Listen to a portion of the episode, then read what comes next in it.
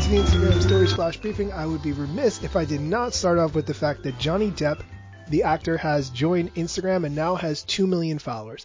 I'm not a huge Johnny Depp fan, however, the Tom Petty video for Into the Great Wide Open that he stars in from the 90s is one of my favorite Johnny Depp things, followed by the first Pirates of the Caribbean. I saw one Pirates of the Caribbean where they got married in the middle of a sword fight, and it was the dumbest thing I've ever seen. So we're not going to talk about that one, but the first one, that one is excellent.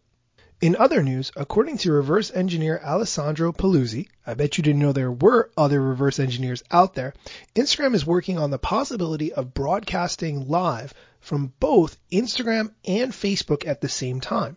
There's a screenshot posted on Twitter and it shows a button under the option of live that says simulcast to Facebook. Underneath that, it says automatically broadcast your live video to your fans on both Instagram and Facebook.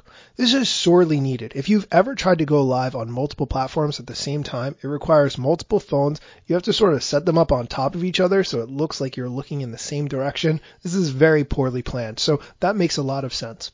He also highlights that Instagram is working on an option to pin comments. This would be similar to Twitter where you want something pinned to the top so people see it right away in the example that he uses, he's pinned hashtags, which I don't really think makes a lot of sense for people to see pinned. But if you had a specific conversation that you wanted people to see, apart from your main comment in the caption, this would definitely make sure that people see it.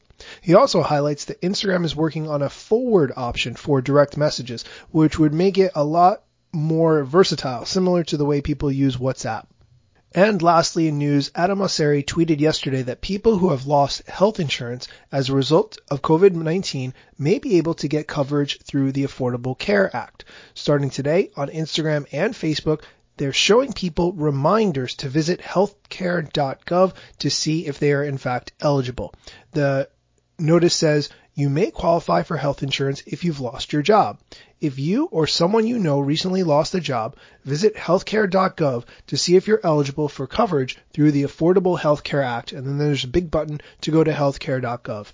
Obviously, that would only apply for people in the United States, as other countries have forms of universal health care, which I think makes a lot of sense. As always, you can discuss any of these updates plus a lot more in my Facebook group, facebook.com slash groups slash IG stories. Thanks for listening.